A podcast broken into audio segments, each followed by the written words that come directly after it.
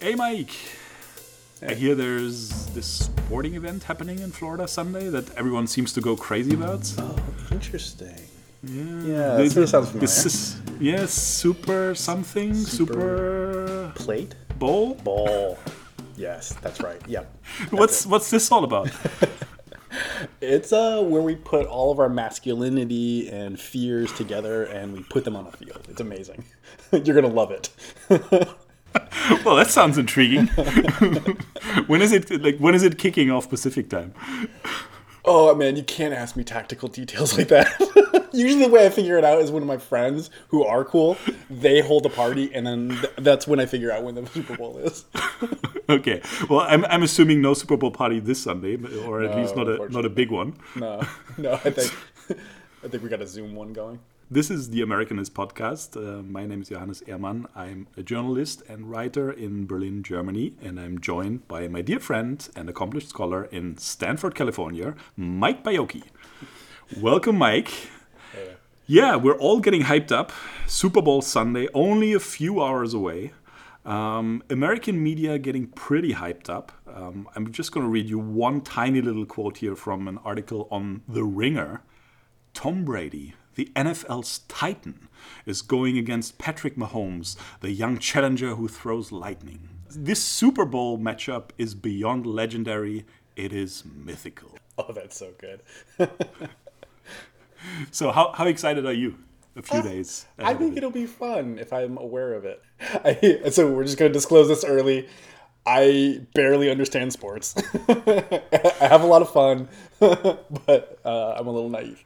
Yeah, that's one part of your personality that I'm still struggling to understand, because you like to do sports. That's right. Right? So yeah. You lift weight. You even have like a gym in your garage, I believe. That's right. Yes.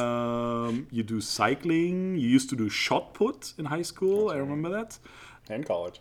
Yeah. And college. Yeah. And you were a catcher in Little League. Oh my gosh. That's amazing you remember that. I wasn't there, but I still can't forget it. So you just don't care about sports on TV so much, or? Yeah, I mean, if my friends are playing sports, I'll go watch and enjoy. A number of my students through the past few years have been just extraordinary athletes, so I'll go see them. But if there's not someone on the field who, I care about, it's very hard for me to. Yeah, I would probably have more fun going to your daughter's track and field. That's pretty exciting. Yeah. She's running the right way. Yay! That's the correct direction. I'm not going to lie. I would probably have more fun if you're going to be there as well. One last, some of my very favorite sports times have when you and I went around Germany checking out football games. Some soccer grounds. Yeah. Yes. You were in some of the greatest stadiums. Hamburg, Kaiserslautern. Good old days. But we're not here to talk about soccer. This is The Americanist, not The Europeanist. And so Brady versus Mahomes, right? Big mythical matchup. And Tom Brady, of course, now in Trump's home in Florida with the Buccaneers. Yeah. But spent most of his not-so-short career up in New England, where you come from. That's right. Extended New England in Maine. Hegemonic influence. Yeah, so what do you think about this guy? So he shows up a lot in outside of sports. Has fairly distinct political views and shows up in movies and that kind of stuff. So he's a real pop icon. But oh my gosh, I mean he took There's a long chunk of NFL, football history that is completely built around him. Yeah, so he can win his 7th Super Bowl on Sunday. Yeah. Of course, Mahomes is sort of like a new generation of quarterbacks, and you already mentioned the masculinity aspect of the sport. Quarterback position very much built around white strongmen, decidedly. So maybe just a little stat here. 70% of NFL athletes in total are black by now, but almost 70% of NFL quarterbacks are still white. Wow. Yeah. So big discrepancy here. Is this something that is also discussed sort of in your circles? Is it in the media there? Oh, yeah. I mean, amongst my friends, like, people have been talking about it, you know, past couple of weeks. Mm-hmm. But there's also been, like, linguistic analysis of how, mm-hmm. like, sports commentators have historically talked about, like, mm-hmm. Quarterbacks and other players. Like, there's a lot more physicality discussions mm-hmm. and descriptors of black athletes, you know, on the excuse me, on the front lines and that kind of stuff, where there's a lot of like indications of like intelligence and leadership and that, those kinds of things with a quarterback. And yeah, sure, maybe you have to be mildly aware, situationally aware in a different way if you're a quarterback and you call some of the plays or whatever. But the distinctions are fairly minute given how radically different people talk about it. But yeah, it's sort of like, yeah, I mean, let's just say, like, putting a white guy in charge of a bunch of non-white folks. Like, it, yeah. And a lot of it also seems to have to do with the fact that the NFL power structure is very much white as well. Yeah. General managers tend to be white. Yeah. Team owners are almost exclusively white. Really very wealthy businessmen. I mean, and those are the guys that take the decisions, right? Yeah, and contrast that with the NBA. Which has a very different power structure, and the athletes there are much more rewarded for speaking, or defended for speaking out and speaking their minds, whereas the NFL is much more locked down of its athletes. So there's an interesting shift going on, though. The number of black starting quarterbacks has actually doubled, I think, from last year to this year. Yeah. It has only doubled, I think, from 5 to 10 spots out of 32. So that's why we're still at a low percentage here. But a few of the very spectacular young athletes are minority athletes. So Patrick Mahomes is the reigning Super Bowl MVP. Lamar Jackson was the regular season MVP last year. And then Brady, 43 years old. Apparently, he still has something to prove. Yeah. So, I mean, he's 1-6. There's a question, you know, if anyone will ever win 6. Maybe Mahomes will, because he's only 25 at this point. So he might have a shot. Yeah. But I've heard it said, so if Mahomes doesn't win Sunday, then he will never be the GOAT. We should maybe explain this. GOAT is greatest of all time. That's right, yes, sorry. Sports acronym. Yeah, I just love it. I mean, it just gets super hyped up. This is one of the, like, it's totally okay. Everybody agrees. You just could be ridiculous with your descriptors during the Super Bowl. Everything matters 100 times more than it really does. Yeah. Yeah, everything matters. And before we dive more into this paradigm shift that's going on there in the NFL, we have to talk, of course, about what is even more important, the ads and the halftime show. Yeah. Right? So obviously the ads we can't already talk about. Maybe we'll talk about in the next episode what were your favorite ones. Sure. Halftime show, I looked up The Weeknd. At first I thought there was a vowel missing there. The Weeknd. Clearly my own personal OK Boomer moment. I had absolutely no idea who they were. Then I listened to their song, Blinding Lights, which has, I don't know, 3 trillion streams on Spotify or so. And actually pretty cool, because it sounded a lot like my childhood. It sounded a lot like the 80s. So it's a modern song that sounds like 1983. So they're sampling us now? We're so old that they can reach back? Yeah. So I'm feeling pretty old, but it sounded vaguely familiar, but I'm not sure if it sounded familiar because I listened to it unintentionally in the last year, or because it just triggered so much of my childhood music in me. But yeah, pretty big event, close to $450 million in ad revenue. Yeah. So this has tripled in 15 years. So the NFL is clearly doing pretty well with the Super Bowl. You know, just to mention that, I mean, like, this is like one of those opportunities where everybody really is going to be looking at a TV at the same time. And, you know, for a media ad buy, like, it used to be very important, and now it's extraordinarily important. Getting ads in front of people is, you know, a very tough challenge. And so, yes, it is an intrinsic part of the Super Bowl that the commercial ad placement capitalism is, like, right there in the center stage of it. Mm-hmm. Yeah. And so it is one of the, in a very sort of divided country that we've talked about at length in our earlier episodes. Is this sort of one of the last spectacles that everyone can agree on? Yeah. Yeah, I would say like some of our sports are really separated. So I think like some of the racing, like NASCAR, tends to be, you know, more Republican, and I guess maybe the NBA has started to move to be more sort of Democrat, something like that. You know, this event definitely is cross-cultural here in the U.S. We've watched one Super Bowl together, and I hinted at it last time. The Chicago Bears played the Indianapolis Colts, or the other guys, as you like to call them. So Peyton Manning at the time was the quarterback for the Colts. So another one of these like larger than life quarterback figures. How was it like growing up and you know, in high school, I know there's a huge emphasis on sports where you are. And, you know, we see it in movies and series, like this, you know, quarterback figure. Yeah. Even in high school, he seems to be like the guy who everyone is like revering. The cool kid, yeah. Was it like that for you growing up in the high school as well? Or? Well, we did not have football. So my school... Yeah. So football is a very expensive sport played by people who tend to not have a lot of resources. So this is a very sort of interesting phenomenon. It requires a lot of people on the field, and it chews through people fairly quickly. It's a very taxing, like, you know, lower back, knees get blown out pretty regularly. People end up with concussions. There's also a lot of material investment, so helmets, pads, that kind of stuff.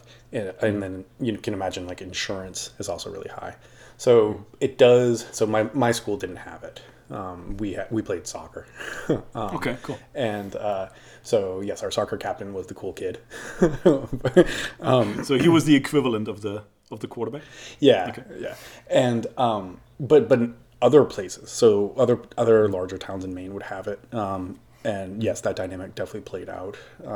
But this is all regionally varying. So if you're in like Texas or Oklahoma in the United States, that it is a huge social construct, and it's a huge, the town itself builds around it. You like there are like fields that are like a couple $1 million for these high school players, which look like just like professional fields. And would you go up then to these towns and hang out at the, you know, Friday night games there at the high schools? I think we actually did. I do have like memories of going up to Lewiston. Auburn is a big city, sort of, or well, it's an adorable little city, but it's one of our biggest ones.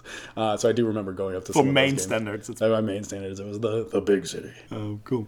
In contrast to German high schools, where this competition aspect in sports is not really so pronounced, we then rather go to like sports clubs in the afternoon. They are not associated with the high schools. But I remember you telling me that there was like this competitive spirit, and even like putting individual students up against each other in sort of like a weird, positive, competitive spirit. Yeah, no, that... so it operates at a couple different levels. So our towns would have different rivalries with other towns, and you know, maybe play a season of 15 games, and 5 of them are peak competition because you're going against your rivals or something like that. Even to some degree, bigger than going through the finals or something like that. A lot of people would show up, you know, to the games that were against our rivals. And then, I mean, there's encouraged rivalries within the teams in the school. And I wouldn't, you know, like TV definitely turns the drama way up.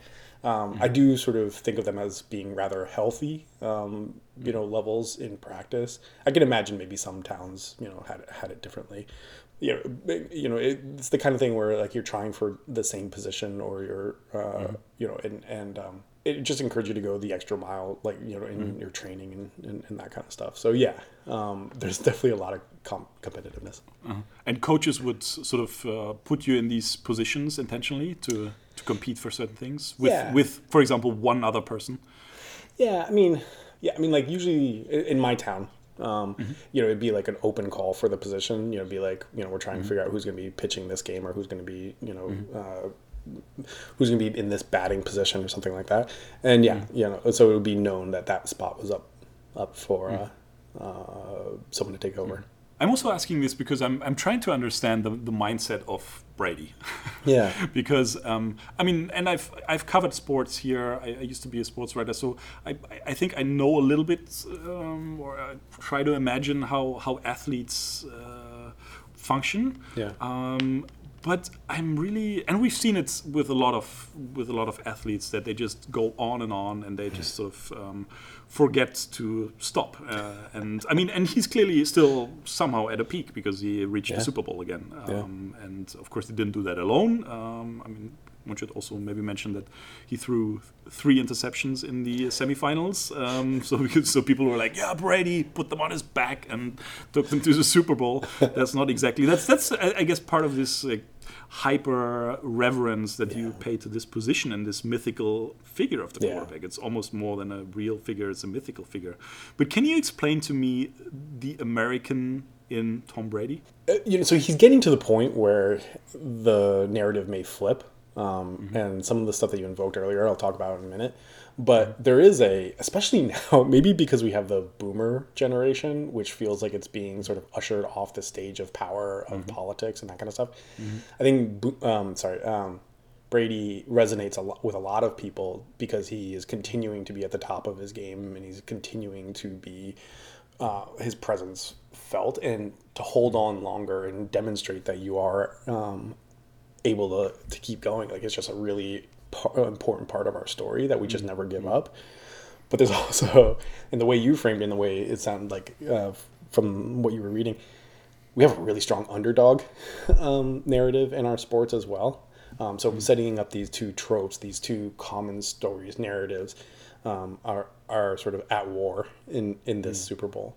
And in this instance, it's not even entirely clear who is the underdog, because the reigning champion is the young guy, is Mahomes, and Brady is sort of like this old cowboy, who's trying to win his last duel, or something. I don't know. I guess the way you've said it there, it sounds a lot like sort of the old west kind of narratives that we have, where the old gunslinger is coming out of retirement to make sure the town is safe again. We do have those kinds of tropes. And what do you make of all of it? Go into it with any kind of preference? Do you just may the better win? I mean, me going into it is like figuring out how to cheer at the right times and not embarrass my friends in front of other people. There's also like, I don't know if you want to talk about this, but there's also like food culture around the event too. Like there's like people will break out different like bean dips and that kind of stuff. So there's lots of like other aspects to culturally participate in that like people like me find a way in. Maybe I send out like my bean dip recipe to everybody so we can all have it at the same time. But that's, personally, I don't like Tom Brady, even though he like really helped the Patriots, which is like sort of nominally my team. The dude has just been like in the political sphere and shouting down other people. So no, I mean like if he does not have joy that day, that sounds good to me. Yeah, because it seems after 4 years of Trump or even more years of division in America, there's not really much that is really still apolitical. And the quarterback position certainly has been hyper-politicized by Trump himself, because there was Colin Kaepernick, a black quarterback who lost his job because he was protesting for equality. And he used the U.S. anthem to do it, to kneel down. And Trump, of course, basically shot him down. Told NFL owners, okay, if you're going to employ this guy, I'm coming after you. Yeah. So he used his power as the most powerful white man in America at the time, to marginalize a black athlete. Yeah. And Tom Brady was sort of, quite obviously throwing Kaepernick also under the bus at the time. So I pulled out this quote. He was asked, so Kaepernick was looking for a job. This was fall 2017. He was asked if he had paid much attention to Kaepernick's situation, and he sort of was evasive, saying, not much, not this time of year. My attention goes in a lot of places, so not much. And then he added, I don't know Colin very well at all. I've never really had a conversation with him. Yeah. So pretty obviously. I mean, he could have used his power there to make a statement. Right. Consciously chose not to. Yeah. Is that sort of the stuff that you were alluding at as well? Or? Yeah, that's exactly. And he's even gone sort of like further, trying to keep people, quote unquote, in their lane. Like when other people have started to speak out, there were other athletes in the NFL and outside of the NFL that stepped up to try to defend Kaepernick. And then part of the story is like, this is a really quite excellent athlete, and he just never got picked up by any other team after he lost his spot and has just sort of like, you know, been on the sideline. So essentially either an explicit or, you know, implicit like boycott of this guy. Yeah, I think there's a little bit of a side analysis, but I'll circle it back to Brady in just a second. I've always wondered if part of the trouble, there are sort of two things going on with the NFL, and I'll contrast it with the NBA. One is there's this, like, in order to participate in the long run in the NFL, you are risking your body. You are, like, so I've done research. We got a paper out that was investigating head trauma and the long-lasting implications of participating in football. And, like, there was a guy when you and I were at Penn, or I guess maybe shortly after you left, who committed suicide. And they sort of looked at his brain, and had been severe trauma. This was a, you know, really high accomplished, you know, student athlete, and it was, you know, leading to rates of depression in folks. And this particular guy struggled and ultimately took his life. So there's a culture that has to be built around that sort of disregards yourself, that looks very military, that sort of is like, you are part of a team, you may die, but your brothers will continue. Like, so there's this like culture of self-sacrifice that is essentially beat into you over many years, and you have to willfully disregard those, and that is celebrated. You'll see like people playing through immense amounts of pain, you know, that kind of stuff is rewarded. There's also that the team is more spread out. This is embarrassing. I don't know, was it 13 people on the field at one time? No, I think it's 11. Yeah. Okay, if I was playing, there would be 13 because I would run out of the field on the wrong time. So there's quite a number of people on, you know, so there's 22 people, right, for with both teams. If you switch this over to the NBA, you've got 5 players, right, on a team.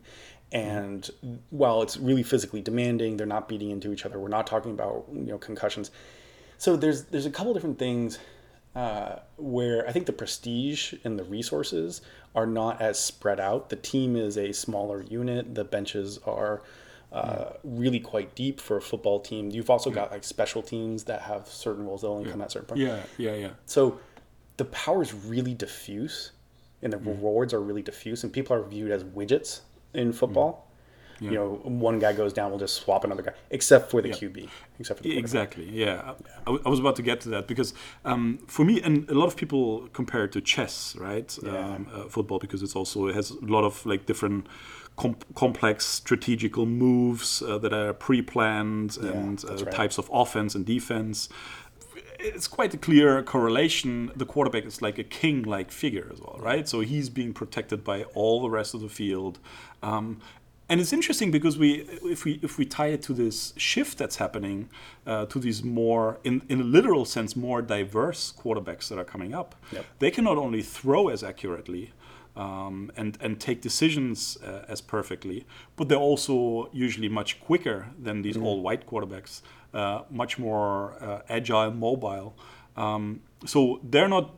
So if you compare it to chess, they're not only the king; they're sort of like king and queen combined, if you want, right? Yeah. So I mean, there's more diversity coming here in a very literal sense as well.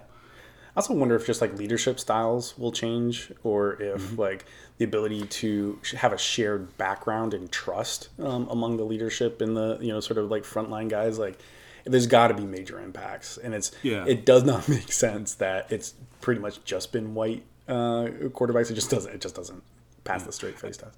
And talking about leadership, that brings me to the second Super Bowl that I watched live in my lifetime so far, because the kickoff time is usually around 1 a.m. or so in Germany. So I can't, especially since I have kids, I just can't stay up until then. But I did stay up, of course, for the Eagles versus the Patriots 3 years ago. Yeah, that was a great night. But there also, when we talk about leadership and Tom Brady basically got outplayed, and that on that one particular night, magically, miraculously, by the backup quarterback, Nick Foles, of the Philadelphia Eagles, who just had a night of a lifetime. I think altogether it was like the greatest Super Bowl in terms of yards, passing yards, whatever. So it was an insanely fun game also to watch. Yeah. After the game, the norm is that the losing quarterback meets the winning quarterback in the middle of the field, shakes his hand, says congratulations and all the best. That didn't happen that night for some reason. And of course he tried to talk his way out of it afterwards, and he's pretty good at that. But the crazy thing is, he's done it again. Yeah. He's even done it again to Nick Foles this year. Yeah. So he sent it to the same guy who still hasn't, his career has never really lifted off. This was like the peak of his career back then. And Brady is still at the peak. What is it? So it's almost like he doesn't regard him as an equal or something. So he walked off on him again, and another guy. A bit of a toxic loser attitude. Oh, I'm trying so hard not to make like lots of comparisons to politics, but yes, that does not surprise me. One other small comparison, one of the other really American games, right, is baseball, and I think it's super interesting that in baseball you got our World Series is like 7 games or best of 7, so there's this replication of do it, right? To get past a one-time, you just had a good game, but that's the exact opposite of football. Football has this sort of more war feel to it, where it's no, you don't get to repeatedly engage. This is a major battle. This is the confrontation and the winner take all, and that's that does contrast with the slower moving baseball that also Americans love. Yeah, this winner takes all. There you already have this great analogy to the political system as well, right? Yes, so it seems a lot of American society seems to be built around this dualism, right? This either you win, and if you don't win, you lose. If you come in second, and that maybe is the same for track and field meeting as it is for the baseball World Series or the Super Bowl. If you come in second, for some people you're the first loser. It doesn't really count as much. And that's not something that America has exclusive in the world. Of course, a lot of sports is modeled like that. Yeah. But it seems even more pronounced in different layers of society and sports there, right? Yeah, I think that's right. I think there are different sports that are more or less of an emphasis on that. And I would definitely say football is the most friction packed and tight, dense, and then some of our other ones are much more spread out, and replications of winning is really important. And you do the baseball season is 150, 160 games or something just crazy. And football season is on the order of 20. I don't know. No, not even. I think the regular so they're thinking of expanding the regular season, I think, from 16 games currently to 17 games to have basically make more money. They already expanded the playoffs this year a little bit. Of course they're also struggling with COVID effects. There will be 22,000 spectators on Sunday. Interesting. In person? In person. Among them, 7,500 healthcare workers that the NFL has invited. So that sounds like a nice PR stunt. It's a great way to spread COVID into the hospitals. Yeah. It's a very effective way to do that, guys. So apparently there are health protocols in place and distance seating from what I gathered. But of course, I think we can agree that it would be more healthy for the country if 22,000 people just stayed at home. Yes, I think we can agree on that. Yeah, the epidemiologist in me is cringing. Oh man. Show must go on, right? So that's. But I guess we agree that things have to move on somehow. But I shouldn't leave it that way. It is. I think having this competition is really excellent, and I think it does build excitement. My, the group chats that I'm on, like, people are talking about it. Like, it's a really healthy, nice distraction from everything that's been going on. It's fun to, like, talk trash with friends about things that are at this level. I want to circle back before we finished, just to this awful acronym we started off with, the GOAT. And, the greatest of all time. And there's always this discussion, who is the biggest athlete of the world? Yeah. And, of course, it has to be an American athlete. So it's, I don't know, who's in the mix? Tom Brady, mostly. MJ, I guess. Michael Jordan. Yep. LeBron. LeBron. But let's stay with Brady for the moment, because it's Super Bowl week. So growing up, I was very fascinated by Muhammad Ali. And so when I was growing up, still in the 80s and 90s, there was no discussion who was the greatest. I mean, there was only one greatest. It was Ali. Yeah. And so I don't agree that Tom Brady should even be in this discussion. Right. And I think a lot of people will hate me for that. Because we talked a little bit about the political aspect. And I hear people saying, yeah, I mean, he's an athlete. He doesn't have to care for all this stuff out there. He should only, focus on his sport. Even Michael Jordan, refused to endorse a Democratic senator. He with his infamous quotes, Republicans buy sneakers too, and so forth. Well, there was a sports athlete who risked everything. Risked his own life, basically. Risked being thrown to jail for 10 years. Yeah. And couldn't fight for 3.5 years. And actually also, I mean, this is maybe also the link to the sacrifice that you mentioned in football, who also continued too long and suffered from severe brain damage and Parkinson's syndrome. And that was Muhammad Ali. Yeah. And I think if you know Ali's story and how he went absolutely against the mainstream, against the establishment, which was even more hateful at the time. That's right. Against racism as a black athlete. Yeah. How can Tom Brady even be in that discussion? Yeah. Isn't that an insult to the legacy of Muhammad Ali? Well, I would even say to America, right? Like, Muhammad Ali fought uphill battles, and struggled and helped us figure out how to have dissent in positive ways. Right, like, that was a man who built himself up and sustained himself against overwhelming forces. And I'm going to undercut Brady here. Like, he's had the wind at his back by being supported by very financially well-backed teams over and over again. An amazing athlete, but getting surrounded by other people who will take some major hits for you and protect you, that's very different than the story of Muhammad Ali. Yeah. Yeah. I will... point to LeBron James is someone who really needs to be like thought about, and I think over the next 5-10 years that's a person who may have a Muhammad Ali kind of influence on the United States. He's really been thinking and supporting a lot of political processes outside of the NBA, and even within the NBA has endorsed certain political moves inside of that. And so Muhammad Ali left a mark, and I think you're seeing some athletes pick that up now. Yeah, and I think we're going to see more people from a younger generation also to walk in these footsteps that are very large that Muhammad Ali left. And I think this is a good way to end this show. Yeah. You listen to The Americanist. Please do follow us on Twitter and Facebook.